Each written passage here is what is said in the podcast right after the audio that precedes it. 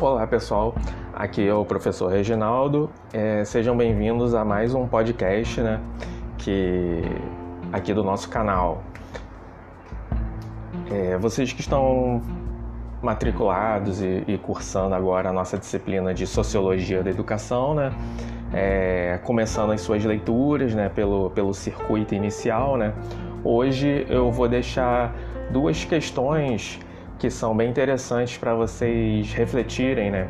É, enquanto vocês estiverem fazendo a leitura do nosso material, né? Então, pegando lá na, na aula 1 da, e, na aula 1 e na aula 2 da nossa, do nosso livro didático, é interessante que é, vocês tentem perceber as diferenças entre os objetos de estudo das ciências sociais e o objeto de estudo das ciências naturais. Então, quando vocês estiverem fazendo a leitura, é, percebam as diferenças existentes entre esses, esses objetos de, estudos, de estudo, é, tanto é, para o cientista social como para o cientista da, da, do campo da, das ciências da, da natureza.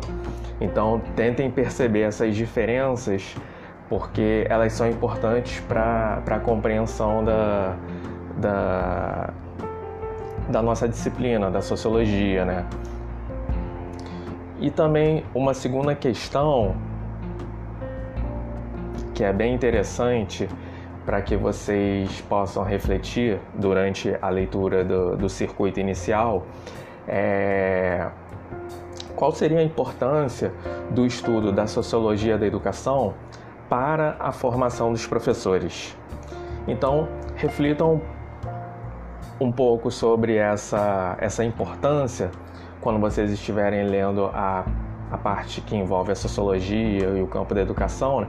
Qual seria a contribuição, a importância da sociologia para a formação docente? Então, eu deixo aqui essas, essas, essas duas questões para que vocês possam, para que eu possa orientar um pouco a leitura de vocês durante o circuito inicial. Em breve retornamos em mais um podcast. Até mais.